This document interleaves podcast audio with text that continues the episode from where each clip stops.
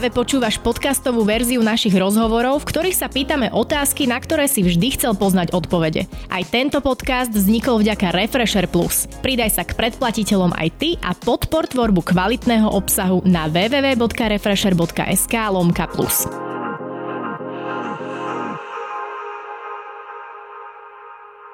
Ahojte, ja som Denisa a dnešný rozhovor v Refresher obývačke nebude ani s reperom, ani s youtuberom, no zároveň to bude s človekom, ktorého na YouTube môžeš pomerne často vidieť. Ostrá mladá novinárka z denníka ZME, ktorá sa nebojí vyjadriť svoj názor aj na sociálnych sieťach, kde ju sleduje už takmer 59 tisíc ľudí. Za svoju kariéru už čelila aj skutočne nepríjemným poznámkam niektorých politikov a hrdo sa označuje za feministku. Zuzana Kovačič-Hanzelová ponúka svojim fanúšikom nielen pohľad do zákulisia novinárčiny, ale i do svojej kuchyne, z ktorej im natáča live streamy s politickými, ale aj kulinárskymi témami. Zuzana Kovačič-Hanzelová, vitaj. To ste veľmi pekne postrihali, ďakujem. Ďakujem. Snažila som sa. Nestala som to, ja iba som k tomu písala takýto úvod. No ja sa priznám, že my sme už robili video rozhovory teda s repermi, youtubermi, MMA fightermi, dokonca tu bola pani prezidentka. Uh-huh. No novinárka takéhoto formátu to ešte nebola. Ako si, Bol to Viktor Vince, nie? Ale povedala som novinárka, čiže bol tu Viktor Vince, hey. áno. Ale hey. teda novinárku, uh, ženu sme tu ešte nemali. Je to tak... v niečom iné? Uvidíme. Ešte sme len začali. Ale teda som rada, že si prijala pozvanie. A ty si na jednej strane novinárka, ktorá často kladie otázky takým náročným hosťom, teda často politikom. No ja mám z teba pocit, že ty aj rada si na tej druhej strane, že odpovedáš na otázky. Máš rada pozornosť? Uh, vieš čo, podľa mňa každý, kto robí na kamere, alebo teda však povedz aj ty, je svojím spôsobom exhibicionista, čiže nebudem sa tváriť, že nie. Podľa mňa všetci, ktorí sme, že televízácii slash video ľudia, tak akože túto stránku osobnosti uh, máme. Mm-hmm. Uh, ja som teda naozaj veľký extrovert a veľmi rada komunikujem s ľuďmi. Ja som teda jeden z, z milióna, ktorý naozaj sa dá do reči aj na zastávke s cudzými ľuďmi. Naozaj? A mám z toho veľkú radosť a všelijakých zaujímavých ľudí stretnem. Rada sa pýtam, veľmi rada sa pýtam obzvlášť teda zaujímavých hostí, ale vôbec nemám žiadny problém s tým aj odpovedať. A čo sa pýtaš ľudí na zastávke? teraz Vieš väčšinou tak situačne, keď sa niečo stane, že sa začneme rozprávať o niečom, ja neviem, že alebo autobusár e, jazdí s dobytkom, tak si to povieme a tak. Mm-hmm. A potom, keď už prelomíš takú tú prvú bariéru, tak všeli, čo zaujímavé sa od tých ľudí dozvieš a všelijaké zaujímavé príbehy nájdeš aj úplne obyčajných ľuďoch. Ja som bola raz na takom pobyte v Spojených štátoch, kde sme boli aj s novinárkou, ktorá vyhrala Pulitzera a ona tú tému mala od človeka bezdomova, s ktorým sa dala do reči. Čiže už aj novinársky tie témy nájdeš naozaj všelikde a všeli, čo ti tí ľudia vlastne porozprávajú, keď sa s nimi so zaujímavom rozprávaš. Hm.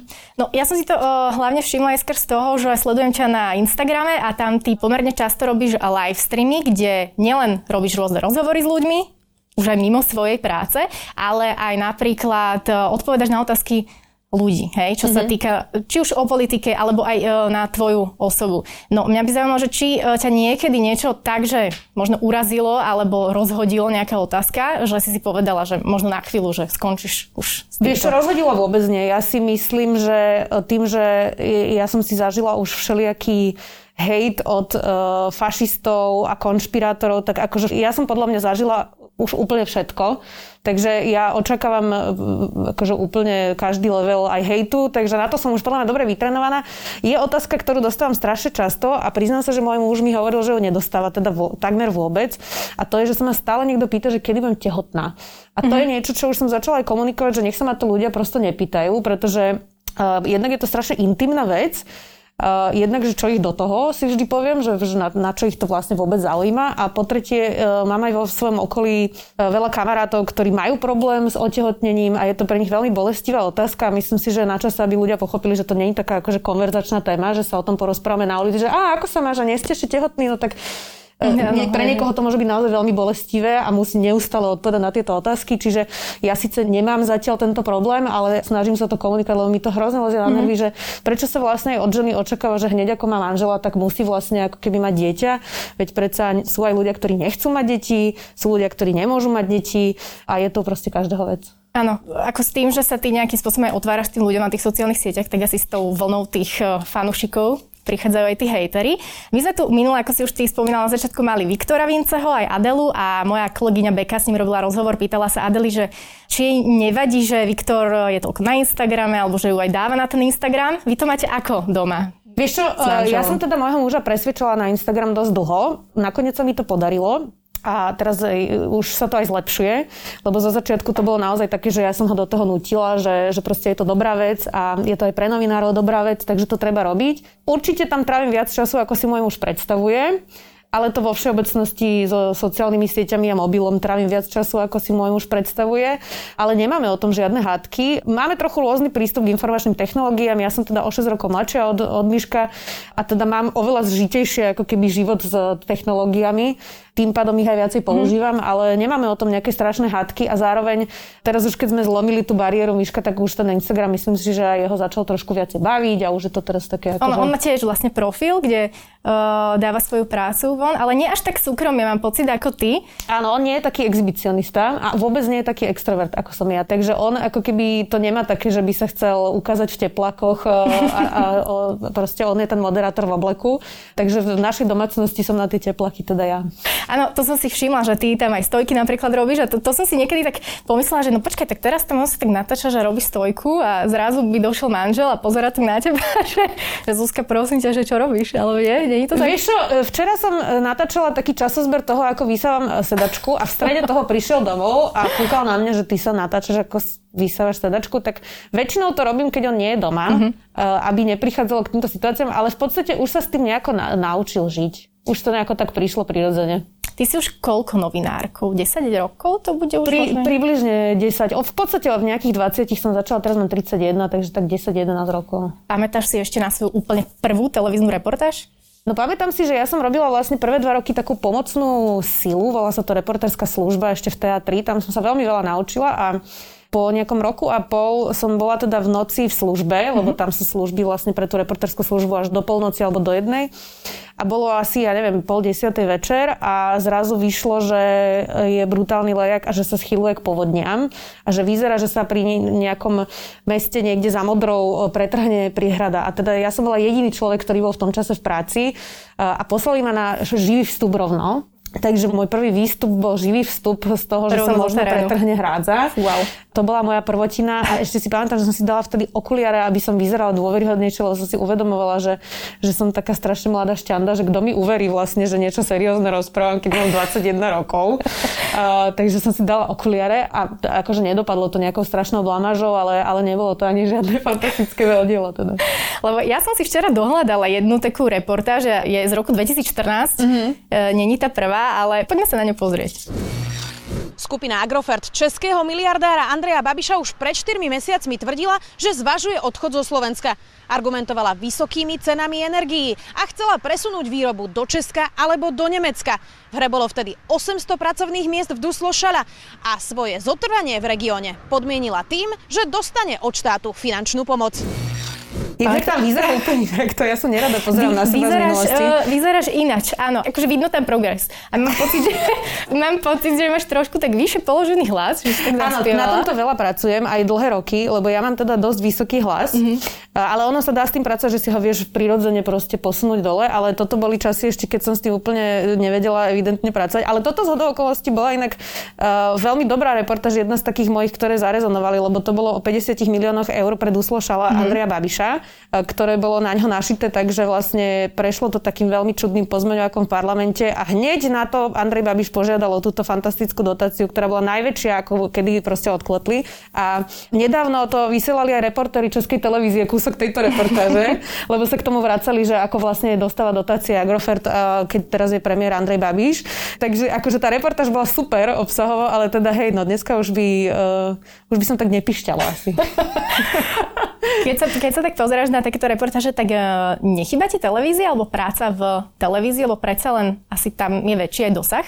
Vieš čo, to nie je pravda úplne. Ten dosah, to je také, teda v Markize určite, ale RTVS e, v časoch, keď my sme vlastne budovali tú televíziu, kým prišiel Jaroslav Rezník a uh, zrujnoval našu prácu, tak e, my sme bojovali ako keby s tým, že sme snažili sa presvedčiť diváka. Čiže ono to vždy tak úplne nebolo a denník sme má naozaj veľmi dobrú čítanosť aj pozeranosť. Čiže paradoxne napríklad politici teraz oveľa viacej registrujú moju prácu, ako keď som robila v televízii, ale chýba mi terén, lebo teraz som vlastne primárne v štúdiu a aj to je super robota, ale vlastne v tej televízii som mala super, že som mala aj svoju reláciu, aj rozhlasovú diskusiu, aj som chodila do terénu, že to bolo také mm-hmm. ako mhm. keby rozmanitejšie. Takže ten terén mi trochu chýba. No a potom mi chýba uh, ten full service, čo je v televízii, lebo teraz vlastne si robíme všetko sami a v televízii máš naozaj armádu ľudí, jeden ťa učeše, jeden ťa oblečie, tretí ťa namaluje, štvrtý ťa ozvučí, nasvietí a vlastne ty jediné, na čo sa musíš sústrediť, je svoj výkon a všetko ostatné za teba ako keby spravia desiatky ľudí, ktorí robia vlastne za to oponou, ako keby, hej. No a teraz sa musím namalovať, učesať, obliecť. Ešte si tak postrihať. Ešte si to, ale to som si strihala aj v televízii, mm-hmm. čiže to nie je až taký problém, to je súčasť mojej roboty, ale, ale musím si dať aj ten port a proste musím ísť dole pre hostia a neviem čo, čiže, čiže taký ten komfort toho, že niekto robí všetky tieto veci za teba, teraz nemáme, ale za to mám slobodu, takže mm-hmm. keď si to dám na tie váhy, tak vlastne mi to za to stojí. A mne by aj sedelo na teba, že ty si taký typ, že ty by si možno aj youtuberka bola dobrá. Na tým si nerozmýšľala niekedy? Lebo predsa len keď sa tak vezmeme, tak ty áno, že ten Instagram e, dosť často sa točí, že aj keď ideš von niekam, že by som si tak predstavila, že prídeš tou kamerou na ten úrad vlády, alebo, alebo niekam, alebo to zákulisie tých rozhovorov možno. Vieš čo, neviem si to celkom predstaviť, pretože tým, že veľká časť mojej práce je video, tak už sa mi to nechce robiť súkromie, ako keby vieš, že, že je toho vlastne veľa, že viem si predstaviť, že keď som mala inú robotu a k tomu youtubuješ, tak je to spestrenie tvojho života, ale keď vlastne sa živíš točením videa, tak aby si to ešte robil v súkromí, to ma úplne neláka. Ale teda my vieme, alebo teda ja viem, ako keby si sama u- urobiť akože zajtra vlog, len uh, ne, nemám takúto túžbu vôbec mm-hmm. vlastne, lebo stalo by ma to hrozne veľa času, neviem, že kto by bol cieľovka a zároveň ako keby podľa mňa to nie je úplne zlučiteľné s tou profesiou mojou veľmi, že, že vlastne ja vytváram obsah pre denník SME a zrazu by som ho vytvárala pre seba a Neviem, čo by mi to prinieslo, pretože veľa tých youtuberov má rozhodné spolupráce, to ja vlastne robiť nemôžem z pozície novinárky. Čiže ne, neviem, či by to pre mňa malo úplne zmysel. Sleduješ tvorbu nejakých slovenských youtuberov? Vieš čo, pozerám len Saifu. Aj to, keď tam nemá auta, pozerám, lebo to ma hrozne nebaví tie auta. Aj som mu to hovorila, že teda mohol by tam toho dávať menej, ale rozumiem, že je to pre ňo akože záľuba. Takže Maťa sledujem a potom sledujem už len zahraničných nejakých, mm. ale také veľmi tematické veci, že, že varenie sledujem. A teraz som objavila také dve baby uh, z Kanady, ktoré sa volajú, že The Sorry Girls a tie vlastne prerábajú interiéry. Mm-hmm. Takže ne, nepozerám, um, ako keby, že nemám nejakú osobnosť, ktorá mi ukazuje svoj život a to by som pozerala, čiže okrem teda Maťa, ktorého poznám, takže preto mi to je blízke cudzích ľudí úplne veľmi, veľmi nesledujem na YouTube. A na rozhovore si myslím, že mala aj dejepis inak Sandru. Áno, áno, áno. No poďme ešte k tej uh, tvojej práci. Uh, máme tu druhú ukážku, ktorú... Preboha. toto je posledná ukážka, neboj sa. Starého roku. Uh, no, nebolo to až tak dávno. Myslím si, že uh, toto video videlo veľa ľudí. Tak poďme na to pani redaktorka. A poviete mi potom na moju otázku, vy či sa pamätáte, čo ste robili toho 12. 300. Pán Hrabin, naozaj sa no budeme ako, na takéto úrovni rozprávať? No ako, tak čo, tak, lebo ja chcem to postaviť do tej istej polohy, ktorej to stávate vy. priznania sudcov asi nie sú rovnaké ako počet no, milovaní vy ako poviete, počet milovaní je dôležitý, no, tak... veď z toho sa rodia deti, to je oveľa dôležitejšie ako ja zatiaľ nemám majetkové... Deti. No, no tak ako, ale ja nič, ja, ja to ani neviem. Ako, no, dobre, poďme ďalej to, toto prosím ťa, čo ti prebleslo hlavou, keď to je v prezidentskom paláci ešte, nie? Vieš, toto je primaciálny palác, tam sedí primátor. Mm-hmm. To sme mali prenajaté vlastne na tieto prezidentské rozhovory. No čo ti prebleslo hlavou, keď ti toto ako Štefan Harabín počas rozhovoru takto akože dal, lebo to je úplne absurdné. No mňa to teda prekvapilo, aby som to tak iba long story short, vlastne ja som sa ho pýtala na, on nevie vysvetliť vlastne dva roky svojich príjmov, mm-hmm. pretože v podstate podľa majetkových priznaní neminul ani pár sto eur a ako keby ušetril celý svoj plat a ešte mal nejaké úspory, čiže vôbec to nedávalo zmysel. A ako sudca najvyššieho súdu by mal vedieť povedať, z čoho žil dva roky a keď to nevie vysvetliť, tak je to podozrivé a mohlo by tam byť podozrenie z úplatkov. No a ja som ho tam vlastne pri tomto celkom pritlačila a ja som predpokladala, že to bude nepríjemné. Pretože všetky rozhovory so Štefanom Harabinom bývajú nepríjemné uh, už niekoľko rokov. Takže ja som vedela, že tam niečo sa udeje, ale že na mňa vyťahne, že sa ma bude pýtať, že koľkokrát som mala sex v roku 2012, to ma prekvapilo. Ale teraz, že vlastne v tej mikrosekunde ty robíš rozhodnutie, lebo mám, mám ľudí, ktorí mi vyčítali, že som sa mala voči tomu ohradiť.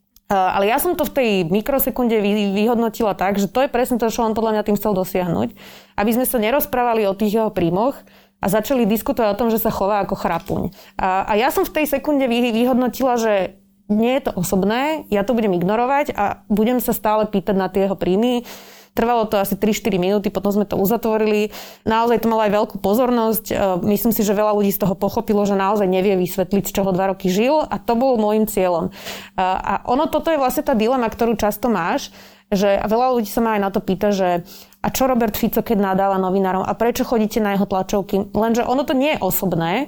Tí politici, keď aj nadávajú novinárom, oni nenadávajú Zuzane Kovačič-Hanzelovej oni sa snažia ubrániť a svičnúť tému na niečo, čo im nie je také nepríjemné. A našou úlohou je nebrať si to osobne, držať sa vlastne ako keby e, témy mm-hmm. a snažiť sa byť profesionálny. Čiže toto uh, bolo to, ako som to ja vyhodnotila. A spätne hodnotím, že som to vyhodnotila správne, lebo, lebo mne je úplne jedno, že ako sa Štefan Harabin chová ku mne ako k žene. My nie sme v žiadnom vzťahu spolu, takže keď sa tak chová proste k ženám, tak nech to rieši niekto, kto mu je bližší. A ja som s ním chcela riešiť jeho príjmy. Takže mm-hmm. uh, bol to trošku bizár, ešte som to nezažila nikdy predtým, ale tak všetko je raz poprvýkrát. A mňa e, ešte keď ti do toho možno skočiť, mňa ešte vždy zaujímalo, že po tých rozhovoroch, lebo ono to vyzerá niekedy naozaj taká prestrelka mm-hmm. ostrá a ty mu tam dávaš ostré otázky, on tak odpovedal, sa tak niekedy ohradí ten uh, daný respondent, že či potom, keď už vypnú kamery, ste akože taký, že však to bolo príjemné, tak aj na budúce, alebo... Že, či... Toto sme si zrovna nepovedali. Ako nemyslím konkrétne, nemyslím konkrétne so Štefanom Harabinom, ale možno... A... Vieš čo, ono to strašne závisí. Mala som už aj rozhovory, ktoré boli naozaj viditeľne nepríjemné a aj po skončení to bolo nepríjemné. Ale nebýva to často s politikmi. Politici sú uh, vytrenovaní na to, že tie rozhovory sú hmm. náročné. Veľa z nich, alebo väčšina z nich si to vôbec tiež neberie osobne. Uh, je to taký challenge vlastne medzi vami, že kto z koho. Uh, čiže ono, keď si predstavím, ja neviem, keď som mala napríklad takéto náročné rozhovory s Robertom Kaliniakom, ktorý bol mimoriadne ťažký super do diskusie, tak v podstate to je ako keď uh, ty boxuješ v ringu mm-hmm a keď to skončí, tak si poviete, že však akože dobrý zápas to bol. Čiže nie je to vôbec také osobné. A s týmto Štefanom Harabinom, keď to skončilo, tak vlastne on tam mal svojho synovca, ktorý mu robil kampaň. A ten ešte niečo také veľmi sexistické povedal, už neviem, čo to bolo, niečo na moju adresu.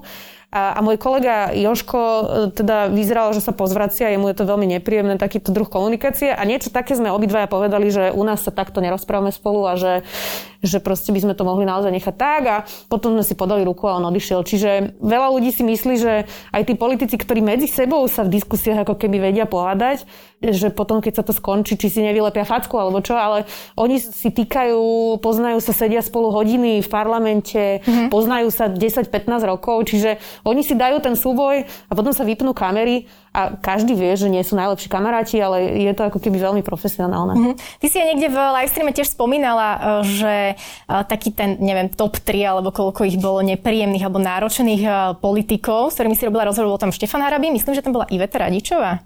Vieš, Iveta to už Radičová. Si teraz, že... No, Myslím, že to bola dokonca tak týždeň dozadu. nie, že nepríjemný, ale náročný Náročný, náročný. Hey, hey. Iveta Radičová je náročná v tom, že veľmi veľa rozpráva, že mm-hmm. ju mhm. treba ako keby že keď chceš robiť svižný rozhovor, ktorý má mať 15 minút, Aha. tak ju musíš proste sekať, lebo ona veľa prednáša a hovorí a že je ťažké ju ako keby ukočirovať. Štefan Harabin je náročný, pretože býva veľmi agresívny. Čiže každý ako keby iným spôsobom je náročný z tých respondentov. Uh-huh. Ešte tam bol, myslím, Mikloš Zurinda, alebo teda aj Robert Ivan Mikloš je typ uh, politika. Teraz je trošku uh, milší, lebo už nie je aktívne v politike, ale keď bol aktívne v politike, tak on, uh, keď vycítil nejakú slabinu novinára, tak to žiadnemu nikdy nedaroval. Čiže on bol ťažký super argumentačne a faktami, hej, že on keď videl, že náhodou vám chýba nejaký jeden fakt, ako keby tak vás akože prevalcoval, že jak je mm-hmm. možné, že ste není pripravení.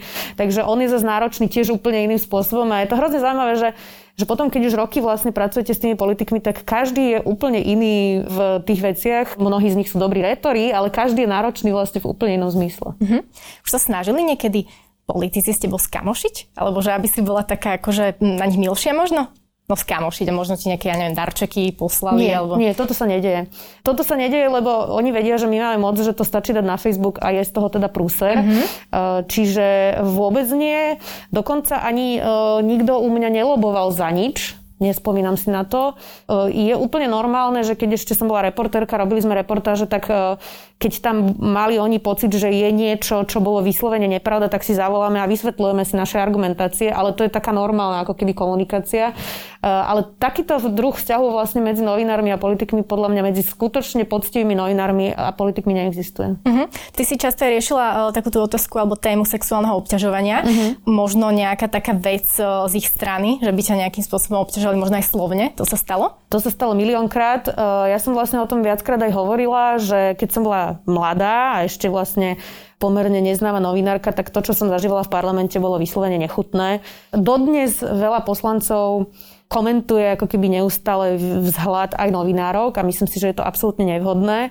Ale ja som teda zažívala naozaj také akože už podľa mňa záhranou e, poznámky o tom, že e, ako by som vyzerala bez tých šiat a podobne a to ty ideš robiť s niekým rozhovor, chceš sa baviť o rozpočte a on ti začne rozprávať, že si ťa predstavuje bez šiat, tak to mi príde akože naozaj nevhodné, ale teda e, teraz som už trošku v tých kruhoch známejšia, e, komunikujem tú tému často, takže teraz sa mi to deje už úplne minimálne.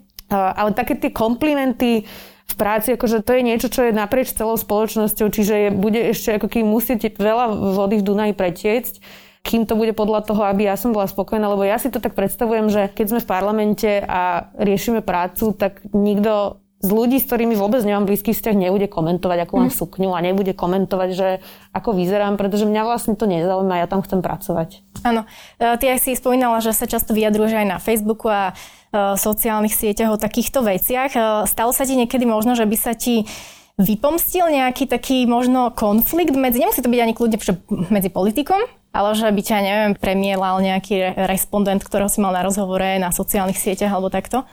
Vieš čo, pomerne pravidelne ma spomína Luboš Blaha. To sa snažím ignorovať. Je mi to nepríjemné, ale tak je život. Asi to je jediný človek, ktorý tak si spomínal, že by pravidelne ma spomínal. Čo sa ale mne stalo, ja si teda dávam pozor na to, aby som rozvážne komunikovala aj na Instagrame, ale aj na Facebooku, že aj keď ľudia majú pocit, že tam je hocičo, tak v skutočnosti akože to je naozaj premyslené a, a ja nad tým premyšľam aj, čo tam budem dávať a nebudem dávať. Raz sa mi stal taký prúser, že som postla, bolo to na iba 20 minút a postla som z nového času tam bola anketa s nejakými proste e, profesiami a bol tam školník, ktorý zle ho prepísali, potom mi to v tom novom čase vysvetľovali a prepísali tam jeho výrok, že, e, že čo má rád na svojej profesii a on tam, tam bolo napísané, že, že mám rád e, naše deviatačky. A vyznelo to proste strašne zlé a v kontexte, akože som riešila akurát e, sexuálne obťažovanie a proste maloleté deti a neviem čo, tak som to teda postla, že teda neviem, či by som toto dávala do nového času, že 60-ročný školník má rád deviatačky. No a hneď mi napísal ten redaktor z toho nového času, že on má dve cery deviatačky ale že oni ho tam prepísali kontextovo zle, čiže to vyznelo tak nešťastne. Tak ja som to hneď zhodila, ale teda niekto z konšpirátorov už si urobil screenshot a žilo to ešte týždeň svojim životom na všetkých alternatívnych weboch, že som obvinila chudáka školníka, ktorý má dve céry, a bola to moja chyba, ja som sa za to ospravedlnila, uznávam, že to e, nebolo v poriadku, ale teda e, chyba sa stane každému. Ja som zachytila ešte taký veľmi mierny konfliktik so Separom. Ináč on e, vlastne po tebe príde za chvíľu. wow, ja som chcela, aby prišiel vtedy na rozhovor, ale sa nám nepodarilo spojiť. Vieš čo, no ja sa priznám, že ja som není veľmi zorientovaná v tejto scéne a ja som dokým ma netagol v storke nevedela, že existuje. A nemyslím to vôbec zlom, mm-hmm. ale, uh, ale naozaj som ho nepoznala. Vôbec si nevedela, že nejaký Separ existuje? Nie. Alebo ty si potom myslím, že dávala aj to, že, že teraz ma tagol niekto z XY Ja som naozaj iba videla, že ma tagol niekto, kto má, ja neviem, koľko on má followerov, ale 100 tisíce. Uh-huh. A hovorím si, že tak je to niekto známy, dobre. A potom som vlastne pochopila, že e, a pustila som si potom ešte raz ten rozhovor, jeho nahneval rozhovor s vecom a tónom S, kde ja som vlastne položila otázku, ktorá bola ale že podľa mňa úplne neškodná a nevinná, uh-huh. kde ja som vlastne sama hovorila, že som není zorientovaná v tejto scéne, ale na, akože povrchne sa mi zdá, že reperi uh, repujú o tom, že majú drahé autá a pekné ženy a zlaté reťazky a drahé hodziny, že či to je príliš povrchné odo mňa, keď to takto poviem. A na to mi Branči povedal, že je to dosť povrchné. Čiže ešte tam prebehlo aj to, že mi ešte aj povedal, že som povrchná. No a to sa nejakým spôsobom dostalo do tej pesničky, že je to tam nové nasemplované, vlastne ten môj hlas, čiže veľmi sa teším, že už som aktívna aj na hibopovej scéne. Nechtiac. Presne tak. A teda potom som sa pýtala Bráňa, že či som ja niečo zle urobila a on hovorí, že nechaj tak, takže pohode, no. Mňa to inak úplne mrzí, lebo ja som vôbec nikoho nechcela uraziť. Ja som fakt sa chcela iba dozvedieť, že... A hlavne, my, ako keď robíš uh, nepolitický rozhovor, tak kladieš niekedy aj takéto, že prvoplánové otázky, aby si vydolovala z tých ľudí, že to je prvý plán a má to ako keby hlbšie vrstvy a tak. Uh, a mrzí ma to, ja som naozaj nikoho nechcela uraziť. Verím tomu, že Separ je veľmi úspešný a veľmi mu držím palce.